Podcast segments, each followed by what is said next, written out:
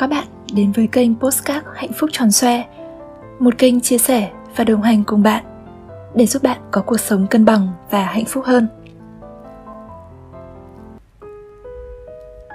Lắng nghe, tưởng như điều tự nhiên nhất của con người, Nhưng lại không hề dễ thực hiện. Cái chúng ta nghĩ là lắng nghe, Thực chất có khi chỉ là tiếp nhận thông tin để phản hồi lại. Hầu hết chúng ta nghe bằng tai chứ không phải bằng tâm ý của mình với người nói. Hoàn toàn không có sự kết nối về tâm hồn hay cảm xúc trong đó. Khi lắng nghe thực sự, chúng ta thậm chí có thể nghe thấy cả những điều chưa được nói và học được nhiều hơn từ trong câu chuyện của người khác. Lắng nghe là một cách tiếp nhận thế giới thông qua người khác và nó cũng là món quà lớn nhất chúng ta có thể tặng cho bất kỳ ai. Khi đi chơi hay ngồi trò chuyện với một ai đó, điều mình làm là hiện diện hoàn toàn trong giây phút hiện tại với người ấy. Thường thì mình sẽ bỏ điện thoại sang một bên, gạt bỏ tất cả những suy nghĩ riêng trong đầu, gác lại những lo lắng của mình, chỉ tập trung với một tư thế sẵn sàng, dành trọn vẹn thời gian này cho người bên cạnh. Ngoài việc nó thể hiện sự tôn trọng với người bạn của mình, thì nó còn giúp mình có một cái đầu trống rỗng để đón nhận nếu đang trong trạng thái lo lắng hay tâm trạng không tốt, có thể mình sẽ từ chối nghe những chia sẻ sâu. Vì mình biết trong tâm trạng đó, mình rất khó để lắng tâm và hiện diện cùng người bạn ấy mà không vẩn vơ trong đầu cả tá suy nghĩ. Và biết đâu, mình còn có thể mang những khó chịu bất dứt của riêng mình và thậm chí phản ứng lại nếu chẳng may câu chuyện kia chạm tới vấn đề mình đang gặp phải. Nên là ngoài việc hiện diện hoàn toàn, thì hãy lắng nghe với một cái đầu trống rỗng. Khi ai đó nói chuyện, chúng ta có thể ngồi yên lặng, thỉnh thoảng gật gù, nghe chừng chăm chú và bắt nhịp câu chuyện lắm. Nhưng thực chất trong đầu lại diễn ra vô vàn những suy nghĩ, xem nên phản hồi như thế nào hay sẽ hỏi câu gì tiếp theo nhỉ? Đặc biệt, khi bạn ngồi với crush hay một đối tượng nào đó bạn đang muốn gây ấn tượng hoặc đôi khi bắt gặp những chủ đề trò chuyện mà bản thân mình có nhiều trải nghiệm.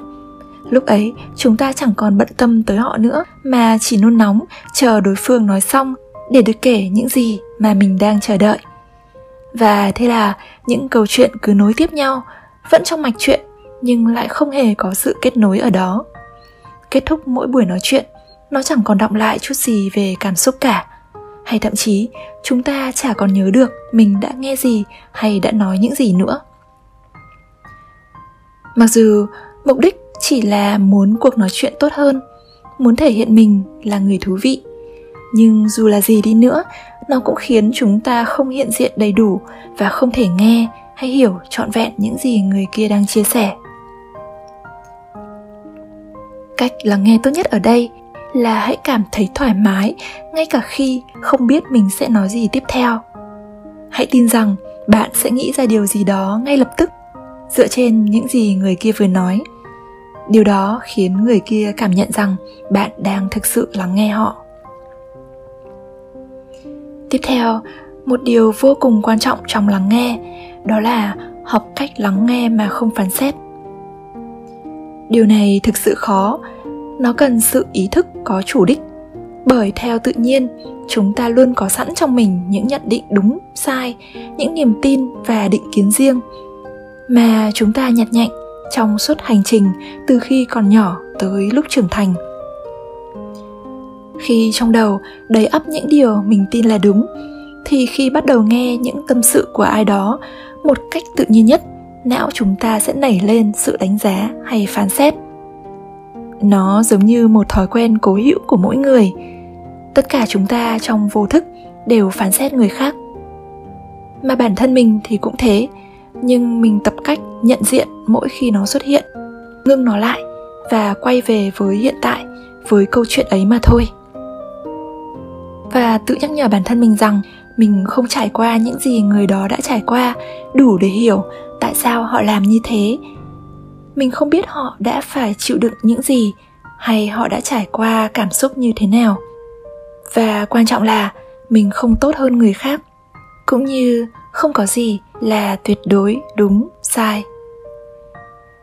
Các bạn cũng có thể thực hành giống như mình. Mỗi khi có sự phán xét xuất hiện trong đầu, bạn sẽ nhận biết được mình đang phán xét khi xuất hiện cảm giác chán ghét, xem thường, chê bai.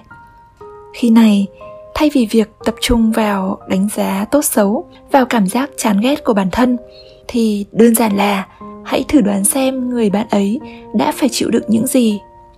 Bạn có thể đặt luôn cho họ câu hỏi này khi lắng nghe, hoặc hỏi họ về cảm xúc của họ khi đó như thế nào. Khi gạt được sự phán xét, tự nhiên bạn sẽ cảm thấy dễ dàng chấp nhận con người họ, dễ dàng cảm thông và thấy hạnh phúc hơn với việc lắng nghe bắt đầu vào cuộc trò chuyện với mục tiêu chính là sẵn sàng hiện diện để thấu hiểu, không có bất kỳ phán xét nào.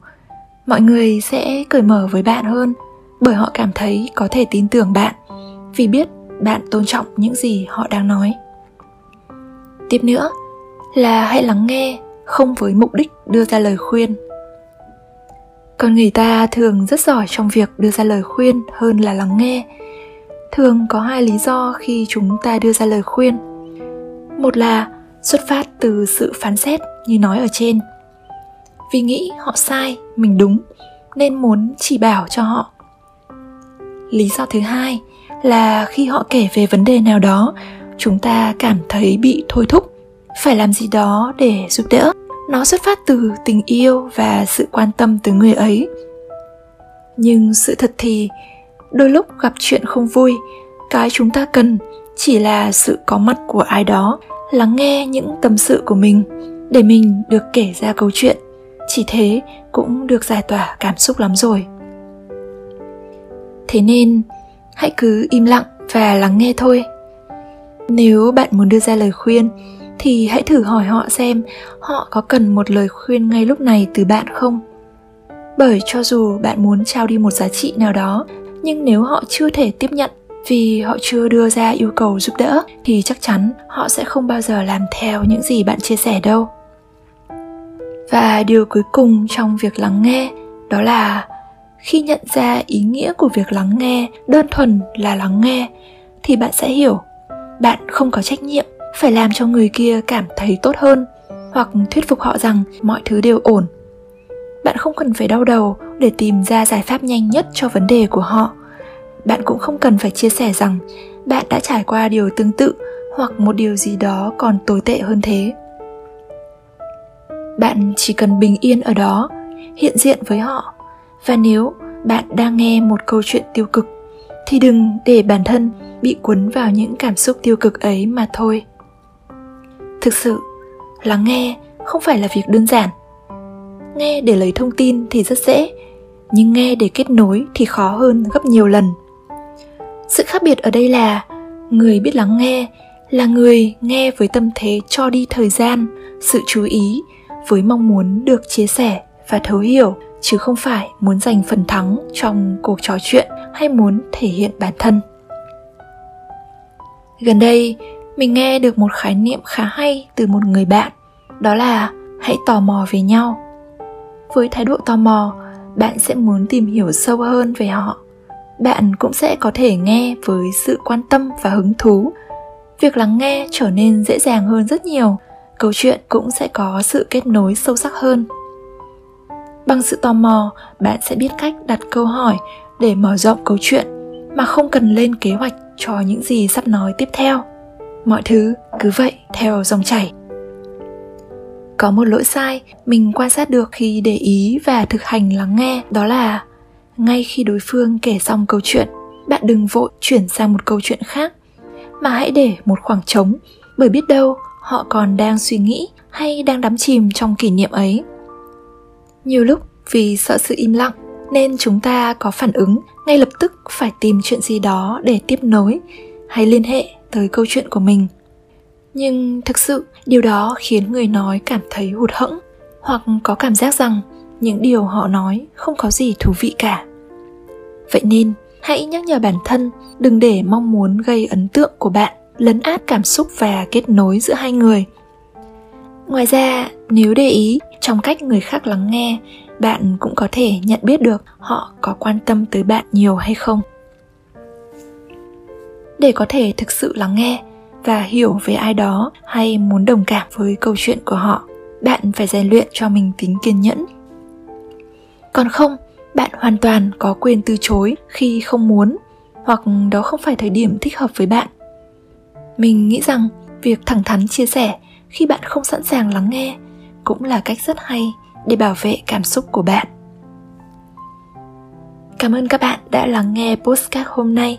Hẹn gặp lại mọi người trong một chủ đề gần nhất.